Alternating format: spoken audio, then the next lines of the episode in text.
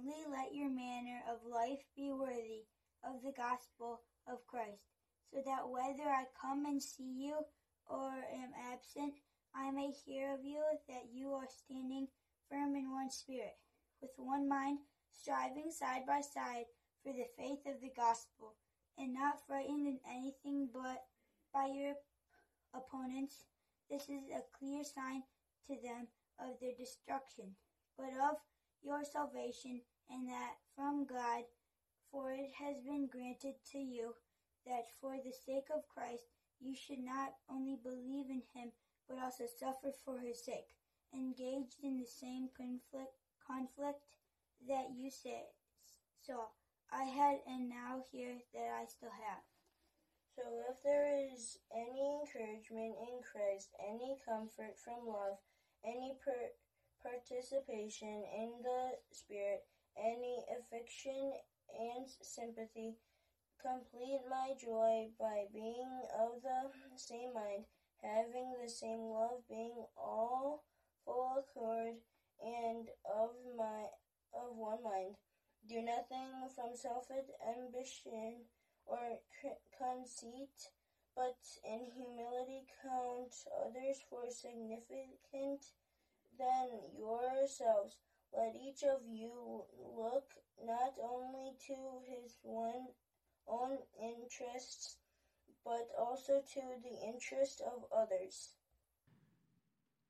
Well, good morning and welcome again to worship here at St. John's Online. My name is Pastor Tom, and it is my privilege to be able to um, bring God's word to you this morning. If you would, um, let's just begin with a word of prayer. Lord Jesus, I thank you for your word.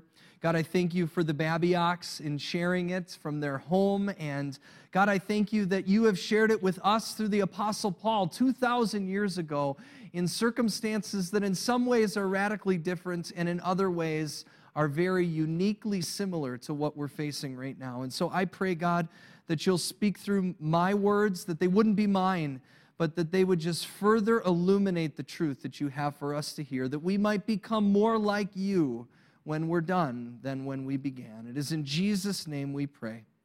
Amen.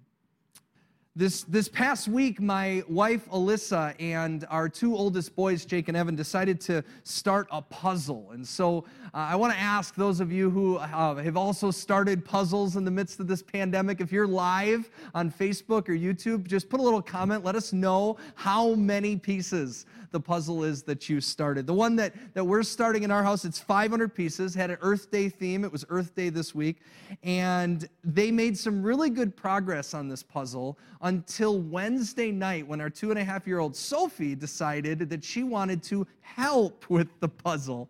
Long story short, they needed to start the puzzle all over again. Now, now I feel like in, in some ways the world is in a similar place, right? Like, like we thought that we had our puzzle pieces all together on the table. Maybe they weren't all put together, but at least we thought that we, we knew where we were at and which piece we were going to go after next. And, and that was all fine. And then, like five or six weeks ago, they all flew up in the air. And I don't know about you, but when you're working on something really hard for a really long time and it just gets thrown up in the air, it's usually not the right time to start working on it again, right? You're just so frustrated and, and shocked. You just got to walk away from the puzzle for a little while. But that was weeks ago.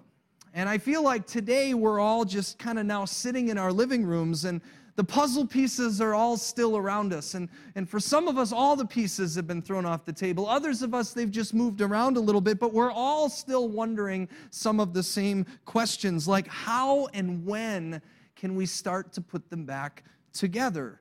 And just so you know, I don't know the answer to any of those questions. I don't have any of those answers in the midst of my message today. I'm just sitting in the middle of the living room, just like you are. But Paul, in our reading today, does have some insight into specifically how we're called to act in the midst of asking those questions, both now and throughout however long until this pandemic is over. Now, if you missed last week, this is our second week in a new series we're calling Upside Down Joy. The beauty of being online is you can always go back and you can worship with us from last week or any of the weeks that you missed. We also have a podcast that you can listen to, and it's called Upside Down Joy because the letter that we're reading from Paul is known as Paul's letter of joy, but it's upside down because he writes it from being in prison. He's under opposition, and the people that he's writing to are also in the midst of that as well. And so the question is how could you possibly find joy in the midst of what they're going through? And as I, I, said when I was praying before, what just kind of comes to mind is that there are some striking similarities between what we're reading about and what we're going through today, even if the circumstances are in other ways very, very different. So, uh, for example, last week we covered that Paul begins his letter, he begins his letter as kind of a thank you to the church in Philippi because they sent one of their brothers to him. It would have been a really long journey, a couple weeks to a couple of months on uh, to, to get there to where he was, which was most likely in Rome.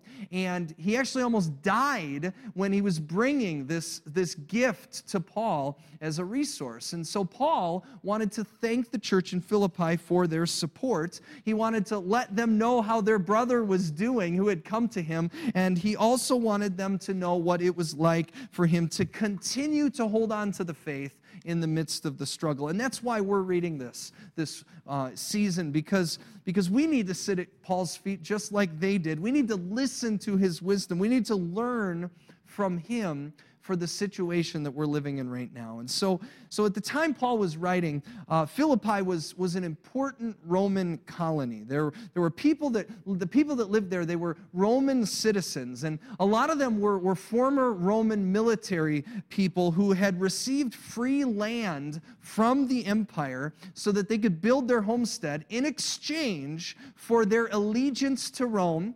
And if they would just continue to protect Philippi so that it wouldn't be taken over by anybody else. These guys, like, if you think about it, they're, they're kind of like patriots in the old Wild West, right? Like sitting out on their homestead with a double barrel shotgun, just protecting themselves and everything around them. These were passionate people. They had great pride in their home and in their family and in their country because they were military families. They literally had shed blood for those things, and they were doing the same for the colony today. And so, you know, we can kind of relate to that as Americans. You think about our history, it's full of people that sacrificed so much, many lives, un, uncounted lives, just so many uh, that have been given so that, that we can have the freedom that we experience today. And we remember that. We remember that on days like Memorial Day, but we especially remember that during times of pain and sacrifice. When if you were alive at 9/11, right? You remember that. You remember the different wars that we go through and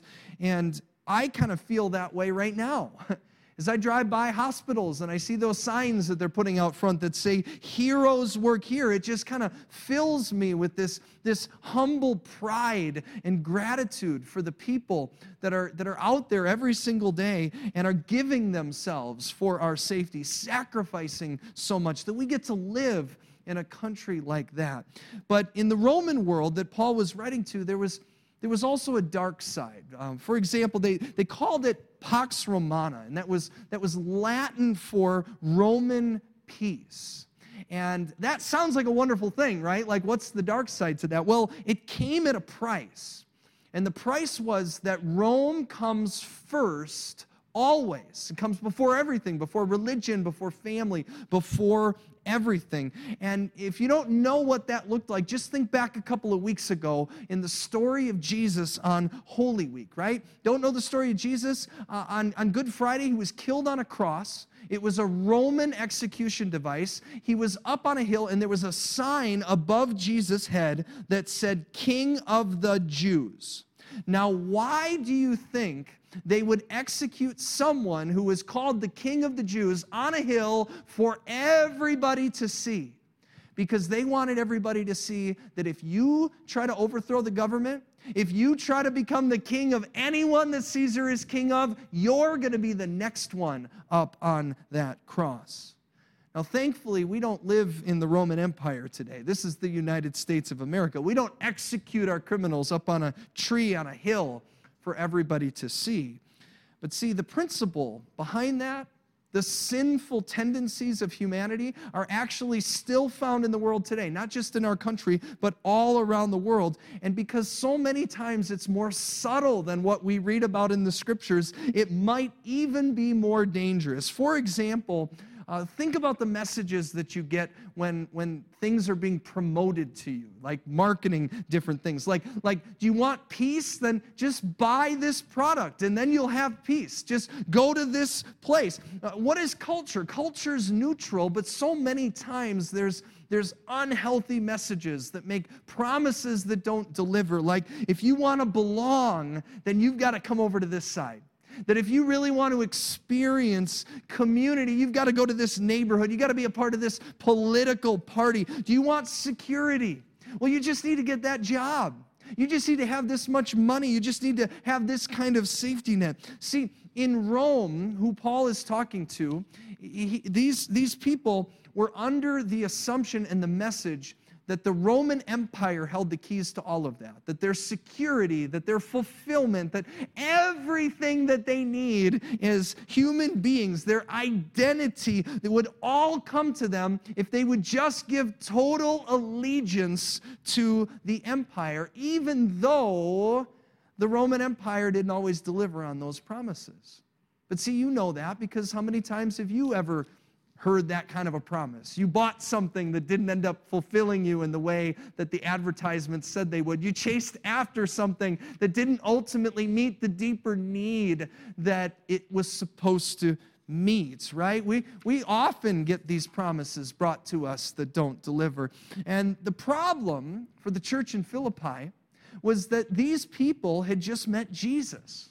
And they had just heard the gospel of Jesus that says that in Jesus, if you give him your allegiance, all of those questions are now fulfilled in him. You don't need to buy peace anymore because the Prince of Peace lives inside of you. You don't need to join a certain club or be a part of a certain socioeconomic status because in Jesus, you're now a son or daughter of the King of Kings. And if you're part of his church, which was what was started in Philippi, then you're going to take care of each other's needs. You're going to find community in what Jesus calls his body, the body of Christ. It's what Paul says happens in Galatians chapter 4. This is a different letter that he wrote. He said, When the set time had fully come, God sent his son, born of a woman, born under the law, to redeem those under the law that we might receive adoption to sonship. Now, oftentimes we read that and say, okay, well, what about the daughters? Well, Paul wasn't forgetting the daughters. What he's saying is that in Jesus, both the women and the men become sons. Well, why do they become sons? Well, because 2,000 years ago, in that culture, it was the sons that got the inheritance.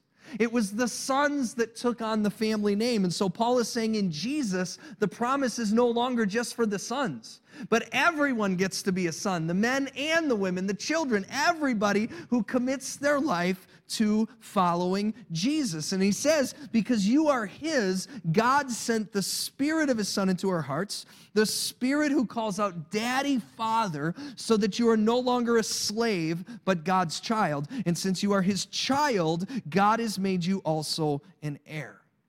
Now, if that's true, then Caesar and Rome become a lot less important when you become a Christian, don't they? They become a lot less important. And so does the car you drive. So does how much money you make. So does what neighborhood you live in. So do your different social affiliations because now you're a child of God first and foremost. And there's probably nothing controversial about what I just said, right? I mean, you're in a church service. Eh, there's nothing controversial about all of that. And, and I don't also want to suggest that just because that's the most important thing, that all those other things don't matter on some level. Christians in, in that moment and today still lived as productive members of their own society. Even Jesus said that we're supposed to do that. He was questioned in Matthew 22nd, 22. He, he was was questioned, should we pay taxes? Remember that? Some of you do. And he said, give to Caesar what is Caesar's. But then after that, he said, give to God what is God's. And Paul fleshes that out even further. In another place, he wrote to the Romans, in Romans 13, he said, This is also why you pay taxes. why Jesus said, Give to Caesar what is Caesar's.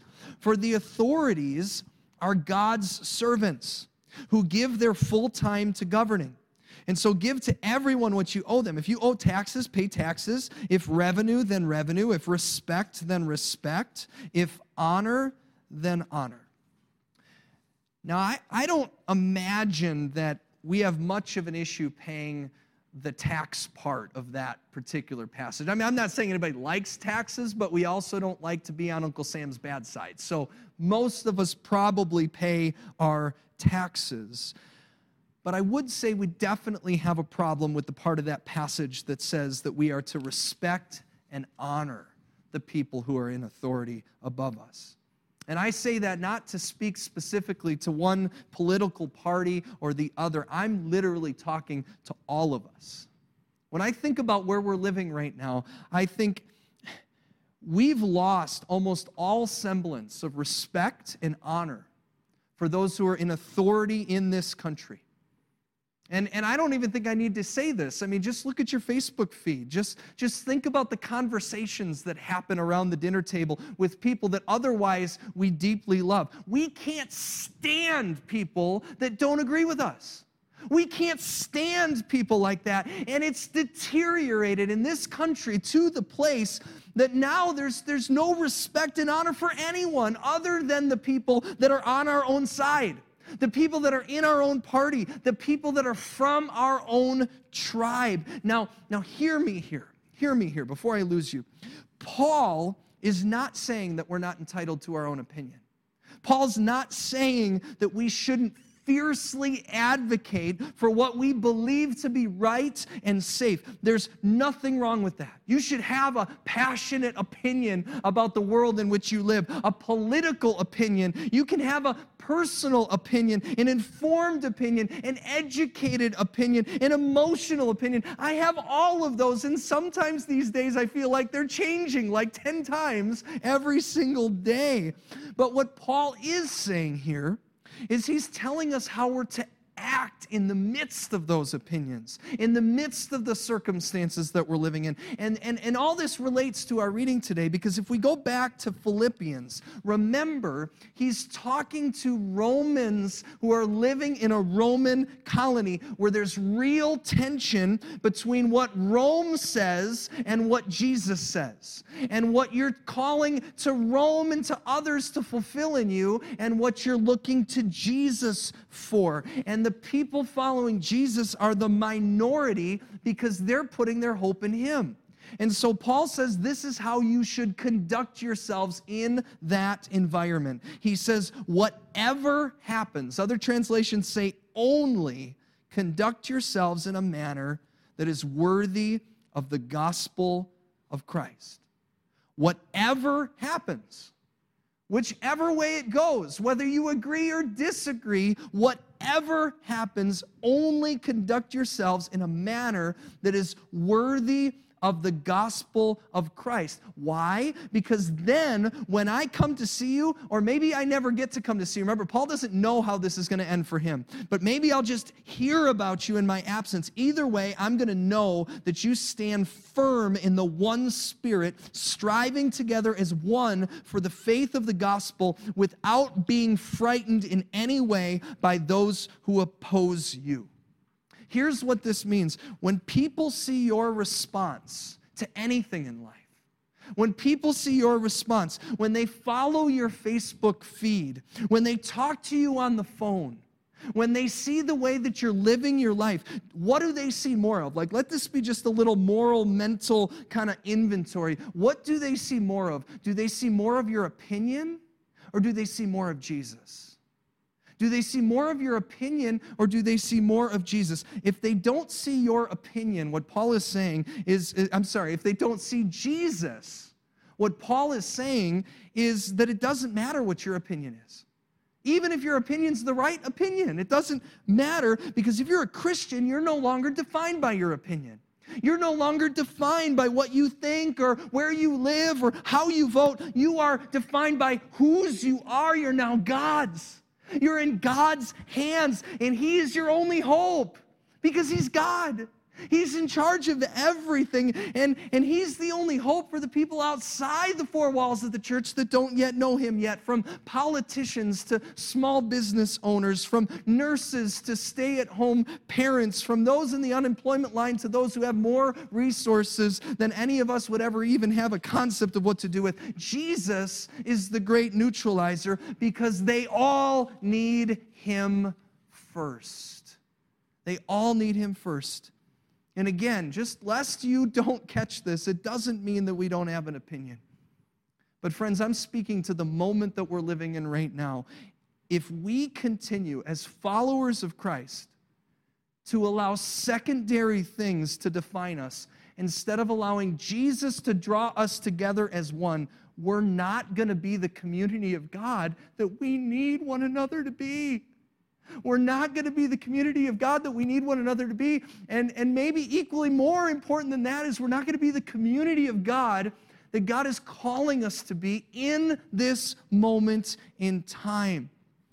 See, it's usually the secondary things that are less important that are the reason that we don't have unity, isn't it? And that's why Paul continues. He says, he says, therefore, verse, verse 1 of chapter 2, if, if you have any encouragement from being united with Christ, if you have any comfort from his love, if you have any common sharing in the Spirit, if you have any tenderness and compassion, then make my joy complete by being like minded, having the same love, being one in spirit and of one mind. Now, notice what Paul is doing here. He's actually lowering the standards for what it looks like to work together. He doesn't say if you have the same opinion about Rome as I do.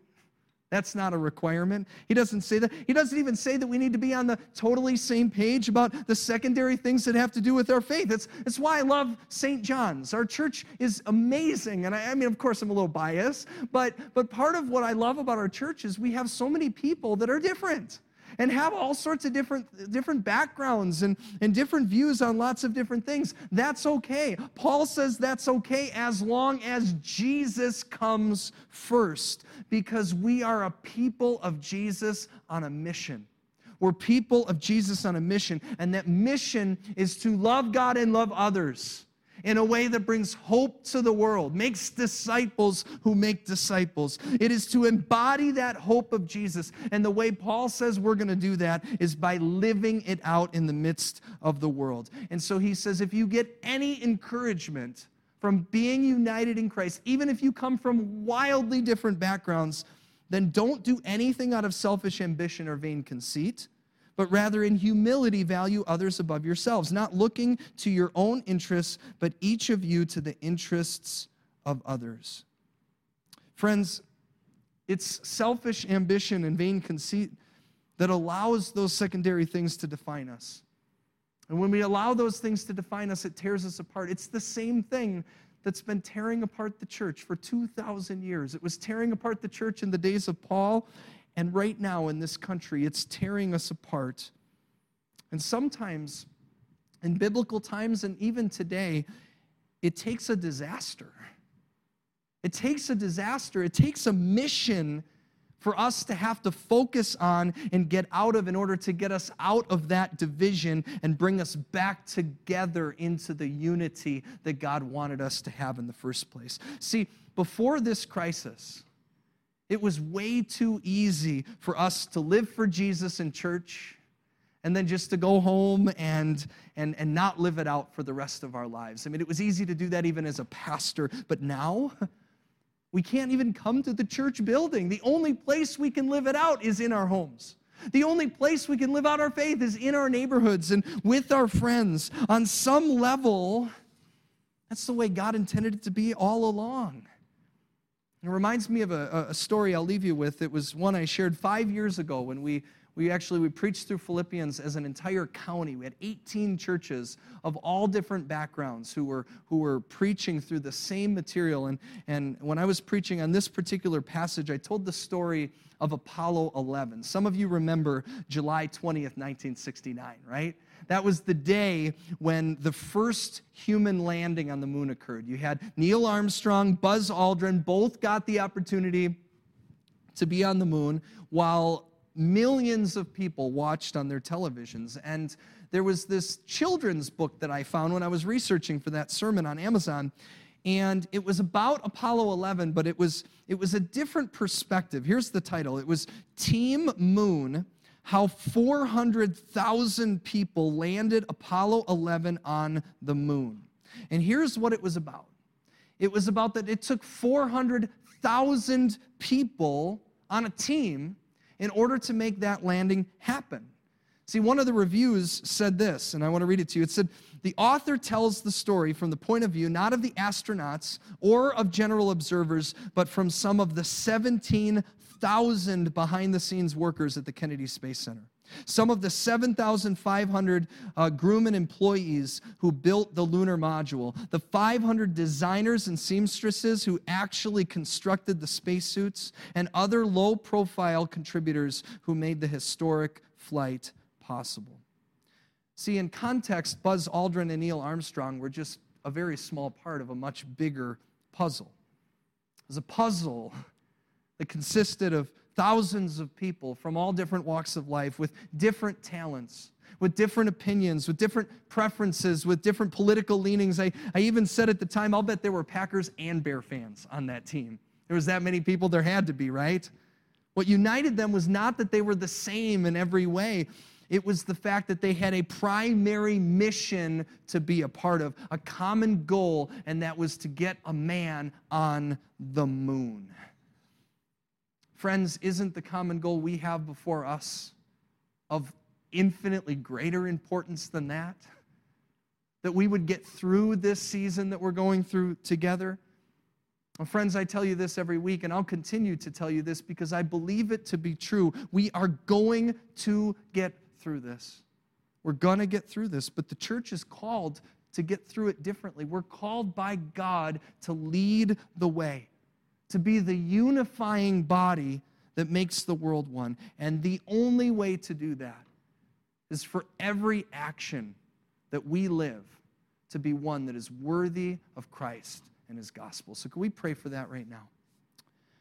Lord Jesus, I just. I just thank you for the encouragement and for the wisdom, even if it's sometimes difficult to hear from Paul. That in some ways our world is radically different, and in other ways there are so many similarities. The, the people of biblical times struggled in conflict with the same things we struggle with. They too went through plagues. They too went through the unknown of the future, and they too struggled to hold on to their faith in the midst of all of it. And that's why Paul was sent to give them encouragement, and it's why Paul is sent to give us encouragement. As he says to them, he says to us that, that we're to live our lives as ones that are worthy of the gospel of Christ. And Jesus, you showed us what that looks like. The next verses, Paul fleshes out that what it meant was that you were not above us. You became one of us, humbled to become an infant that was born into this world, that lived and died and rose again for us that you were the one that did not come to, to be served, but to serve and to give his life as a ransom for many. And so, Lord Jesus, would you help us to live our lives in a similar way? God, would you help us to, to be able to have the faith to know that you're going to take care of us. As, as your word says, do not worry about tomorrow, for today has enough trouble of its own. You told us that, that if you clothe the ground with lilies on the fields, that we are so much more valuable than they to you, God. And so help us to find that comfort and truth and find that identity that we have as sons and daughters of the King. And may that permeate all of our needs and wants to such an extent that we don't need to grasp for that in any other place. And instead, that we might be free to be part of the mission that you've called us on today, to be one people, one church that's looking out for one another and showing the world that there's hope for everyone and it's found in you. Help us to turn to you. Help us to be able to, to draw others to turn to you. It's in Jesus' name we pray.